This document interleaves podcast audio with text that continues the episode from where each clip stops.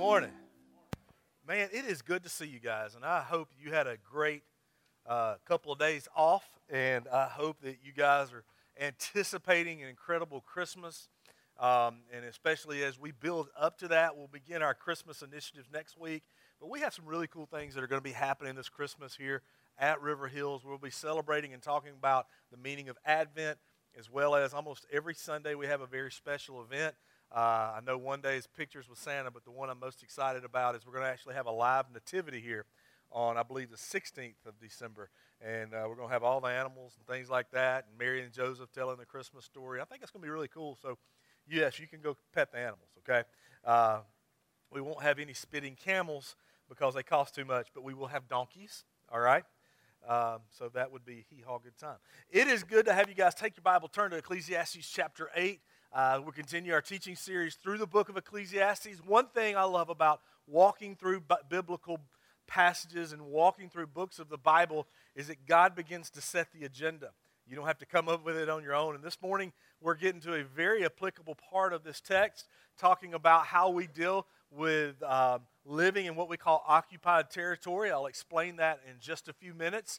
And as we move through this passage, you'll begin to see how that applies um, as we give the appropriate definitions for what that means. Now, I do want to mention this March 23rd weekend. You need to make sure you put this down on your ca- calendars. If you remember several years ago, we had a guy named Sujo John come in. You all remember this guy? He was survivor of the World Trade Center. Uh, incredible testimony about how God protected him and used him during those times, and he's going to be back with us that weekend. Now, Sujo has an interesting testimony because he is a survivor of the World Trade Center, and I don't know if you remember him talking about that, and as the Trade Center was falling around him, uh, he led about a dozen people to know the Lord right then. Uh, amazing testimony about how he escaped and all the miraculous events that happened with that. Um, but Sujo is originally from India, and um, he is now he now has a ministry that deals with the trafficking issue, the slave trafficking issue throughout the world. And he's actually the day before he speaks on a Sunday, on a Saturday, he's going to be doing a conference here at River Hills for all of our counties in the area because it is a big issue here in the Atlanta area. And so uh, I'll encourage you to begin to pray for that. Invite as many people as you can to come to that Sunday because it is a neat opportunity to invite unchurched friends to hear the gospel from a person who really can communicate it well and has a fascinating story. But I tell you that at the beginning of our time together this morning is because Sujo goes into different areas to where he very much, as a Christian, is what we call occupied territory. He goes into the slums of India and goes into places like Bangladesh and pulls young women out of these areas and rescues them literally from the atrocities in which humankind places on them. He's going to be in Warsaw the week before he comes to Winder. Isn't that kind of weird? It's like, hey, speaking at Warsaw and Winder. And, uh, and so uh, it goes to different areas of the world and communicates a very difficult truth, uh, but in a way to where people grab hold of that and really to begin to apply the gospel. In every event and in every sequence of what he does in his ministry, he's very much in occupied territory. Occupied territory and the way we're going to define it this morning is living in such a place to where you are not the majority. And, and, to go a little deeper, it's when everything goes against what your core values are. Let me kind of explain this a little more. From, as, from a Christian's perspective, when we look at our culture, everything in a lot of ways pushes against our core beliefs in Christ, right? Everything pushes against what we hold dear. Whether it be greed, whether it be self centeredness, whether it be how we view the world, how we parent, what we allow into our homes, what we don't allow into our homes, what we objectify, what we idolize. In many ways, I don't know if you feel this way, from a cultural perspective, everything pushes against what I'm trying to live out. Do y'all ever deal with that? Am I the only one? And I feel like when I reach a point to where I feel like I've conquered those things, a week or so later, I slip back into the same patterns. Been there before? Anybody? And so when we deal with this idea of occupied territory, you and I, if you know Jesus, actually live in a non Christian environment, in a secular environment. This shouldn't surprise you. Um, the world in which we live in very much isn't Christian. Now, it's not something we get angry at, at is something we need to negotiate and learn how to deal with. Now, from a political standpoint, and how many of you guys can praise the Lord with me? We don't have to see any more political ads, at least for the next several months to a year. Anybody excited about that? And uh, we can. That's, that's really good. Um, and from a political standpoint, I get asked almost daily as a pastor what my political standpoints and views are. And I thought it'd be important this morning for me to share that with you. Is that okay? That way everybody knows. Are y'all ready for this? My political viewpoint is Jesus. I don't talk about politics, and here's why. There are people in this room that voted for the right and voted for the left, and when we get to heaven, we're going to find out we're all wrong, right? and, and we want to minister to people regardless of where they are on the political spectrum. But as we deal with our present day climate, and especially with the 24 hour news cycle, politics, government, power can be very much a place where we feel like, as Christians, we're in occupied territory. You follow me on that? Because if you look at from my perspective, regardless of what side you vote on, I got problems with everybody. everybody. Until Jesus comes back as a Christian, you will. And so, what we're going to try to struggle through this morning is how do we negotiate life in occupied territory? Now, your occupied territory may, may not be from a political standpoint, okay? Uh, your occupied territory may not be from a cultural standpoint. It may be occupied territory for you, may be what you deal with at home. Maybe you're married to somebody that doesn't know Christ. And how do you deal with that? Maybe you go to a workplace that's very hostile, maybe to your faith, or pushes against you and what they're asking you to do. Maybe it's your neighborhood. And, and listen to me, if you live in a neighborhood, you have people in your neighborhood who are very much don't know Jesus. And how do you struggle with that? Because it's really easy to get frustrated with neighbors, right? I love what Mark Twain said high fences make good neighbors. And some of us need some very high fences, agreed? And so, how do you deal with that? How do you struggle with all this stuff? How do you, comp- how do you negotiate these things? Well, what we've learned so far from the book of Ecclesiastes, there's two ways of living life. There's the way of living under the sun, which is a manward direction. And then there's the way of living under heaven, which is a Godward direction. The author saying that he's attempted to live out everything from a manward perspective, living life under the sun. And he's come to the conclusion that when you live life under the sun, your purpose, your reason for existence is meaningless, meaningless. What's the rest of that phrase, church? Everything is what? Meaningless. Now, here's the thing, though, and here's your problem, here's my problem. As a person who tries really hard to live life in a Godward direction, I don't get it 100% of the time, but it's on my mind. Y'all with me on that? And I hope it's on your mind too. We live life in a realm where everyone else is living under the sun. You follow me on that? So, how do we do that? And how do we do that in a significant and wise way? Now, last week we studied Ecclesiastes chapter 7 and we skipped over verse 19. And I want to throw that up on the screen here for a moment and I want you to read that text. Ecclesiastes 7:19, the author makes this statement, wisdom makes one person wise, makes, makes, wise, makes one wise person more powerful than 10 rulers in a city. Now, we could interpret that and say, if we're living out in wisdom, we're more powerful than leaders. We're more powerful than 10 countries combined or 10 mayors or however you want to define that. But when we look at it from a biblical context, and what we learned last week is while we're trying to attempt to live in a godly fear and godly wisdom, the reality is wisdom has its limits, and we have to depend upon the sovereignty of the Lord to carry us through. What we learn and how we interpret that text is simply mean this it's not that you're going to be more powerful in might, you're more powerful in mind. You follow me on that? And we can all 100% agree if we take at least one government official among the thousands there are in this country, I bet most of us in this room can say, I'm smarter than that person, right? I hope you can. But you're not more influential, right? You don't have the swagger or the influence to make things go your way like they do. So that leads us to the question Again, how do we live in occupied territory? How do we live out in wisdom in occupied territory, knowing that wisdom has its limits, knowing that God has a plan? How do we do this? Well, Jesus gives us answer. answer. Matthew chapter 10, verse 14, 16. He, he says this statement, and he's sending out the disciples to go out into the world to express Christ to people who don't know Christ. And he makes this statement I'm sending you like sheep among what? All right, let's, let's wake up, church. Here we go. I'm going to do it again. I'm sending you out like sheep among what? wolves. Now, wolves are mean. Would y'all agree on that? Now, I like to look at wolves. I like to see them at the zoo. I like to read about wolves. I like to watch documentary on wolves. I'm excited that the wolf population is making a comeback. We even have wolves in the southeast now, believe it or not. That's kind of a good thing. But here's the deal I don't want to hang out with them. Would you agree on that? I don't want to get eaten. I think that's important premise to live in in life. Don't get eaten by a wolf. Okay? That's truth, that's jeopardy, whatever you want. But here's the deal in our present context, living among those who are counter Christian, whether politically, culturally, integrity, whatever it may be, it's like living among wolves. And Jesus says, as you do this, therefore be shrewd as snakes and be as innocent as doves. Now, what does that mean? Well, to be shrewd as a snake means to be clever.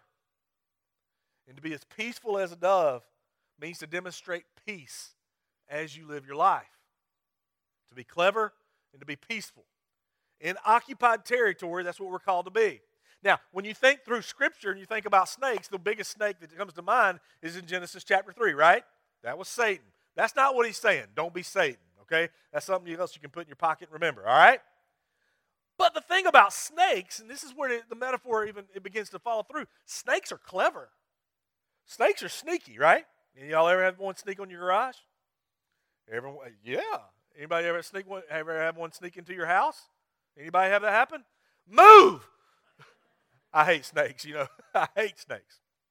A friend of mine was in Africa on a mission trip several months ago with a couple of friends of his, and they were staying in a hotel in Kenya, and uh, they they got done uh, with a day of ministry and came back exhausted to the hotel room. And it was just like a regular Holiday Inn Express hotel. Uh, not probably wasn't a Holiday Inn Express. I don't know what it was, but it kind of put that in your mind. And uh, one of the guys goes into the restroom. He freshens up and comes back out. And the next guy goes in, goes in for about 15 seconds and comes out screaming bloody murder. There was a black mamba curled up underneath the toilet and had been there the whole time.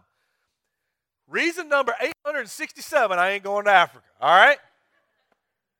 Sneaky, clever. And the thing is, what he's calling us to be in those moments is as you live your life, don't be an impulsive Christian when your faith is pushed against. You follow me on that?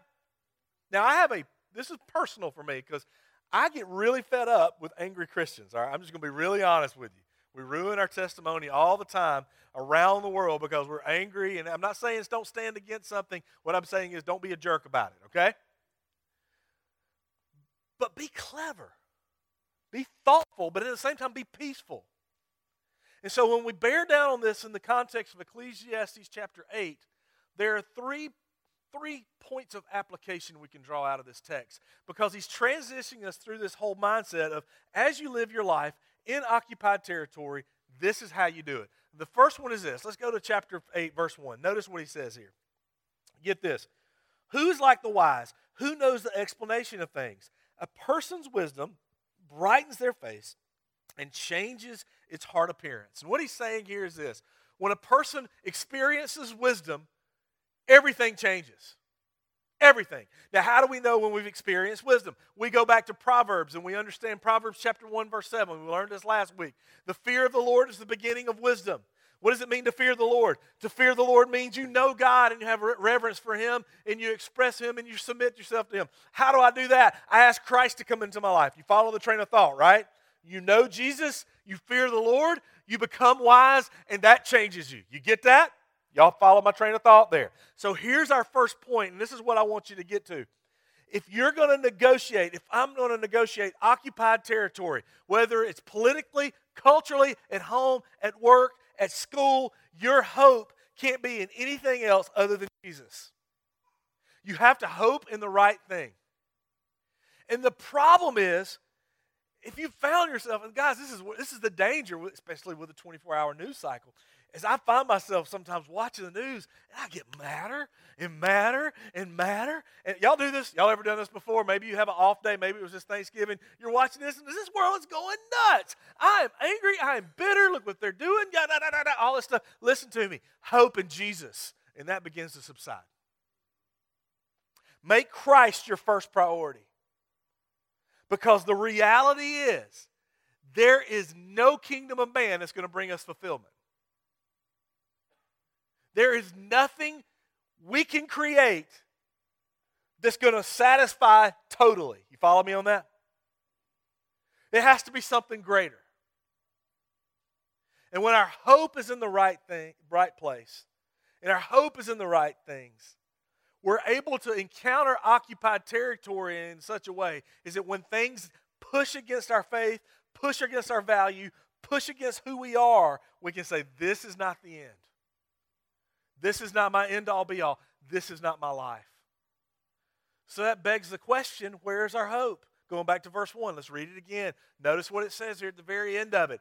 A person's wisdom brightens their face and it changes their heart appearance. Guys, reality is we can mope and groan about how life is and how culture is. But this should not be unexpected. The person we worship, they beat him and they crucified him.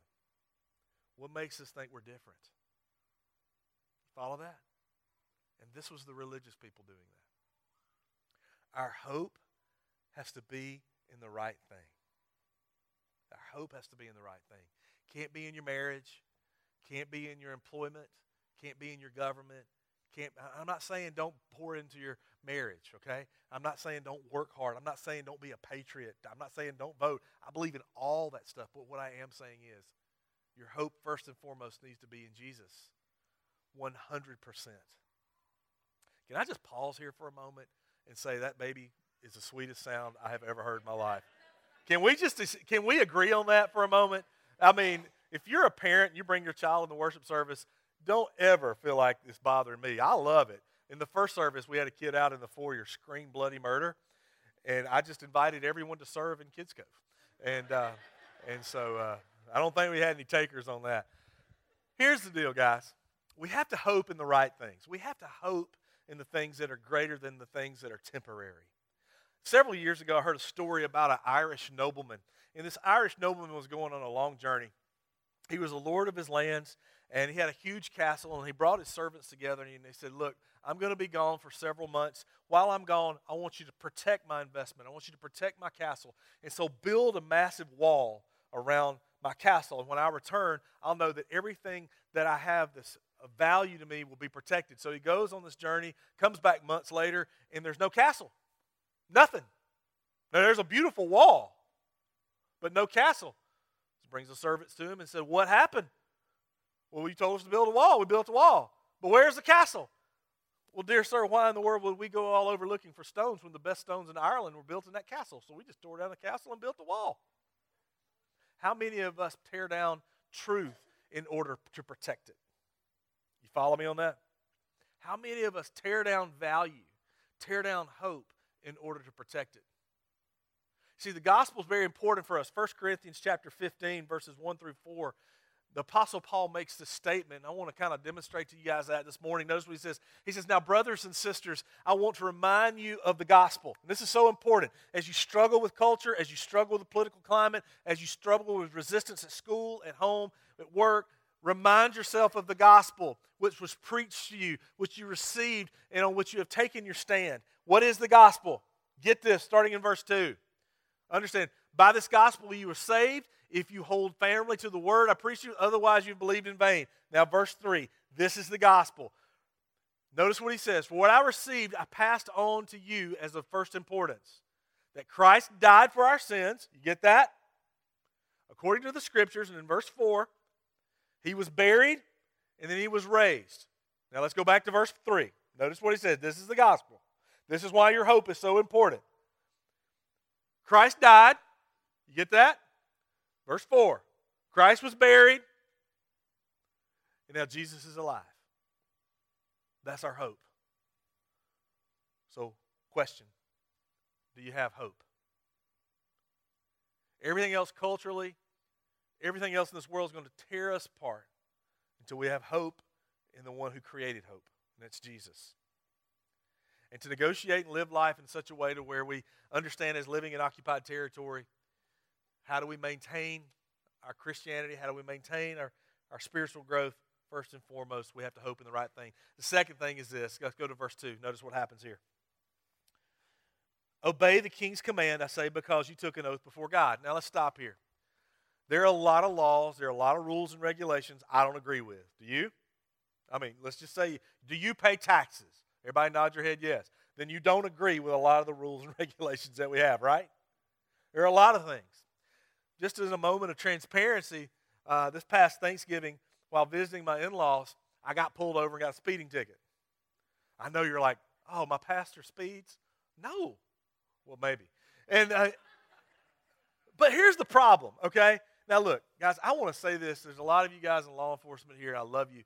I'm a, I, I, I serve somewhat as a chaplain for Barrow County Sheriff's Department. I lead a Bible study every month for the Winder Police Department. I'm good friends with a police chief. I'm good friends with a sheriff. My dad's retired law enforcement. I love law enforcement guys. But when I got pulled over for that moment, I was ticked. Y'all ever been? I mean, look, I've been pulled over a lot. I'm just gonna be really honest with you. Um, and there, you know, it was a speed trap. Uh, for I've been going down the same road for 20 something years, ever how long my wife and I have been together, and we're dating because I got pulled over in the entrance to her parents' neighborhood.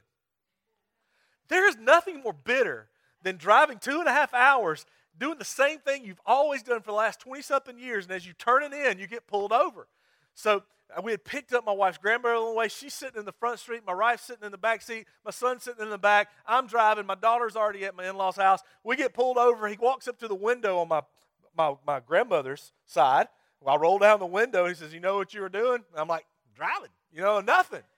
Did you know you were speeding? I sh- Yes, I saw you and I just went as fast as I could. You know, that kind of stuff. No, I didn't know I was speeding. No. He said, So it's a 30 mile per hour zone and I saw the speed limit sign. I had no idea. 20 years, no idea. I said, Well, how fast was I going? He said, 55. That's why I'm going to be calling my buddy the sheriff tomorrow morning. I'm like, at that moment, I mean, normally when I've gotten pulled over my wife in the car, my wife gets mad at me. But praise the Lord, God has done a work in her life. She knows where to direct her anger now. She was angry at the officer. Who pulled somebody over at Thanksgiving? I know, right? Oh, God. My grandmother's sitting in the seat next to me, you know. And when the officer comes back and, and he leaves, and sir, I'm sorry I was speeding, and here's my typical thing. I say, any mercy you can you can give me, I sure will appreciate. And That always gets me out of ticket. And so he walks away and he comes back with a ticket and I'm seeing red at this moment. I'm like, I can see, I'm gonna see my in-laws' house. I'm almost there. I've driven this road. I mean, you're not even from here. I've driven this. I mean, all these things are going through my mind, and I'm gonna. I just want to unleash. Y'all know what I'm talking about? You just want to go. Ah, if you were out there catching criminals, all, all this stuff, but you're pulling me over, and I got the old lady next. I mean, all this stuff's going down. There are three things I did. There are three reasons I didn't do that. Number one, my wife was behind me. Number two, I love Jesus. And number three, he was wearing a gun. Now, I want you to remember that last one and go back to verse 2 there. Do you see that? Obey the king's command. Because I say, because you took an oath. There are some things in life, in occupied territory, you're not going to agree with. But you still got to do it. You understand? You still got to do it. And the point is don't ruin your testimony. Don't ruin your testimony. And there are so many Christians, so many churchgoers that ruin their testimony because of a lack of integrity and kindness and living out Jesus because they don't agree with what's happening. You follow me on that? You've been there. Maybe you've done this. Maybe I've done this. Maybe we've said some things. Maybe out of anger we stood against some things. But here's the deal out of a love for Jesus, you can protest and I can protest with compassion. You follow me on that? You can stand against out of love. But in the midst of that, and our calling is to be salt and light to the world, don't ruin your testimony. Read a little further with me. Obey the king's command, I say, because you took an oath before God. Do not be in a hurry to leave the king's presence. That means don't be impulsive. Don't tell off the officer. Do not stand up for a bad cause, for he will do whatever he pleases. Since a king's word is supreme, who can say to him, What are you doing? I mean, you're not going to march into the Oval Office and say, Donnie, listen, what are you doing? Why? Because you're not the president. He is. You follow me on that? Now, read a little further. Whoever obeys his command will come to no harm, and the wise heart will know the proper know the proper time and what? Do you see that? This is why it's so important to be as clever, as shrewd as snakes. You know the proper time and procedure. You follow that? There is a way to do things. Don't do it the wrong way. A little further. And look, and, and some of you are like, Chip, you're just talking about government and politics. No, I'm talking about your house. There is a proper time and procedure to do things at home, too. Right? There's a proper time and procedure to do things at work. Now, read a little further. Verse 6 For there is a proper time and procedure for every matter, though a person may be weighed down by misery. Since no one knows the future, who can tell someone else what is to come? And since no one has power over the wind to, to contain it, so no one has the power over the time of their death. And no one is discharged in time of war, so wickedness will not release those who practice it. What he's saying is, your power and influence does not match the power and influence of those who are in charge. So don't ruin your testimony. Live out Jesus. You follow me on that? Live out Jesus. Don't ruin your testimony. But there's a third facet to this and a third step of application because it can become very anxiety driven when you're around this type of stuff. When you're living in occupied territory, it's tough, right? Agreed? It's tough. So, how do you, you know, I mean, yeah, okay, I won't say anything. I'll be kind. I'll hope in Jesus, but I'm about to flip my lid. Y'all know what I'm talking about. How many of you guys get on social media and just scroll through there and go, what a jerk, what a jerk, what a jerk, defriend, defriend, block, defriend and block, you know, all that stuff. Or I'm gonna, or if you're really feeling froggy, you get in there and go, I totally disagree with that, and you start a thread that lasts for 17 years and you lose every relationship in your life. Here's the thing in uncertain times, have patient faith. Okay? In uncertain times, have patient faith. Now let's read a little further. Understand what I mean here. Verse 9 All this I saw as I applied my mind to everything done under the sun.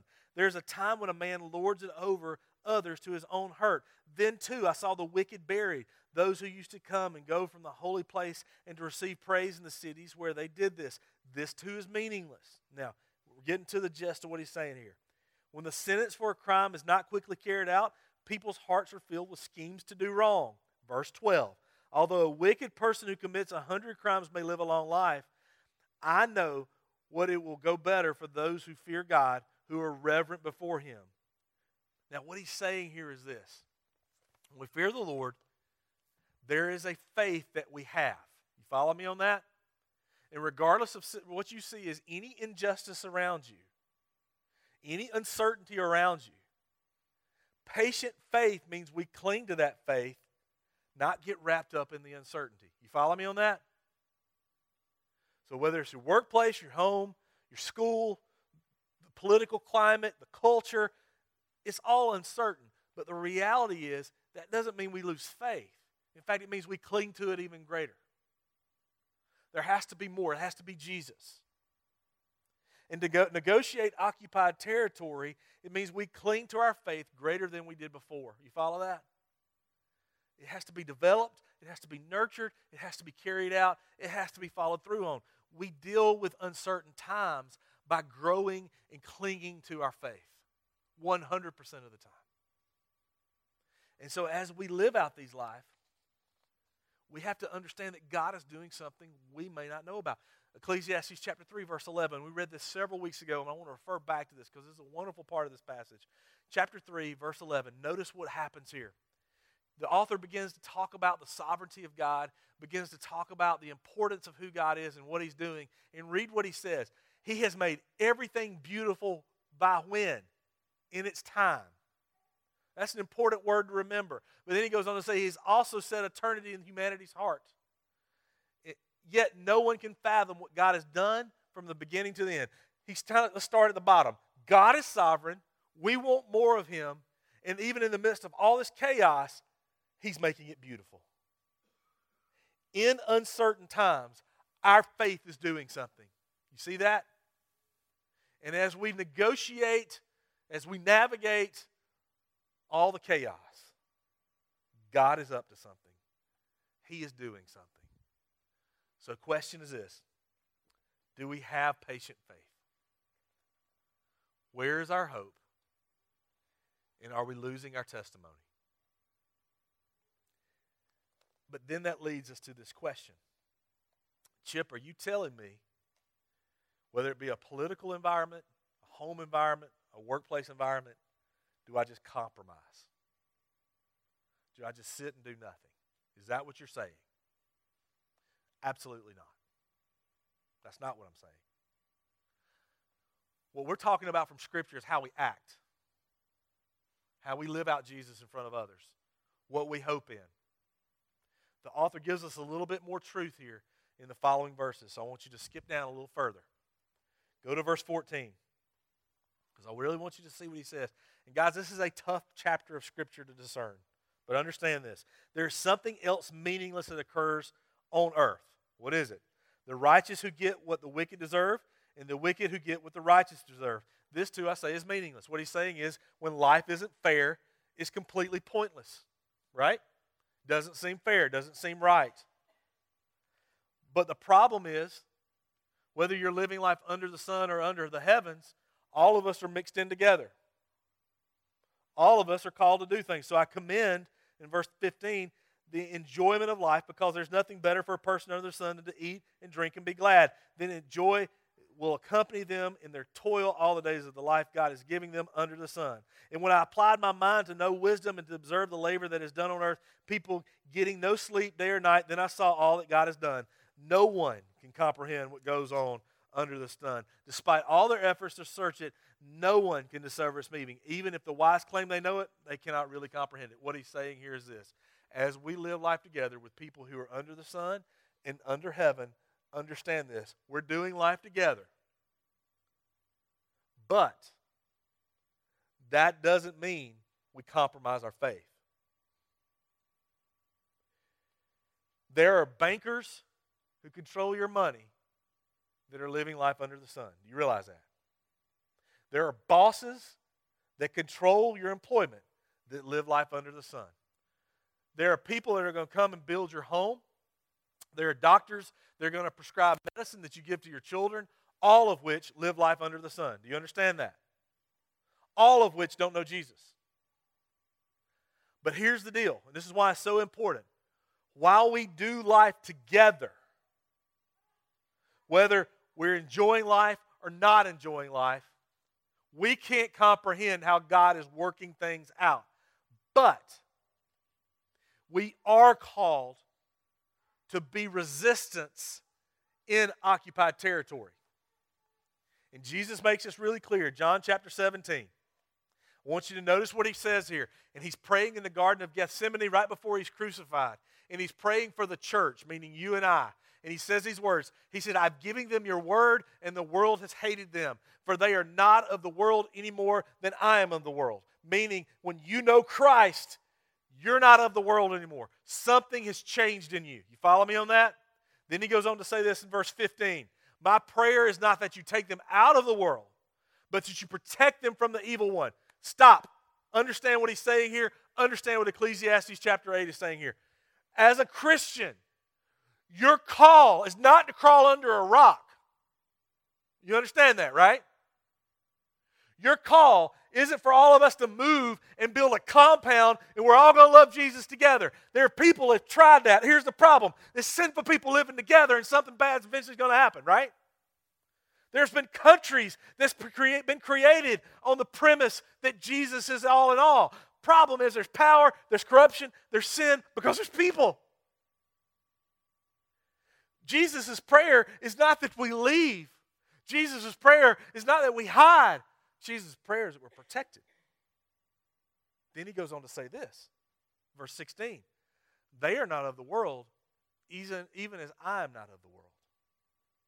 And so here's the point we don't compromise our faith, we set up a resistance for it. We may be in the world, but we don't have to be what? Of the world. You don't have, you don't have to be like it, but you do have to be in it. And the resistance is this you be on mission for Jesus. And what I mean by this is that if you know Christ, your mandate, my mandate, my commission, our commission, the church's commission is to be salt and light to the world, to convey Jesus to others. Now, this is a radical statement for some of us because some of us in this room are still investigating whether we believe in Jesus or not. I get that. We're going to talk about that in just a moment. But for those of you who are secure in your salvation and you know who Jesus is, understand this. All the stuff that's happening around us, the resistance, the resistance is that Christ, the resistance is that we become on mission for Christ. You follow me on that? Is that you communicate the gospel to other people. And here's where it starts it starts at home. Now, here's where I'm going to step on your toes a little bit. How many of us, even in our own home, have never communicated the gospel to our children? How many of us in our own home have not even shared the love of Jesus with those who sit around our supper table, our Thanksgiving tables, our Christmas tables, our small groups? You see, your mission field starts there. Then it expands to those you go to work with, right? And those you live next door to, and the bank teller that you see, and the people that you're around. Here's the thing the resistance is the gospel. The resistance is not the protest, it's the Christian saying, Jesus saves. There's more to this life. The resistance is bringing more people into the resistance. You get it? You see, we act in such a way to where we don't compromise our faith. We stand against it. I vote certain ways.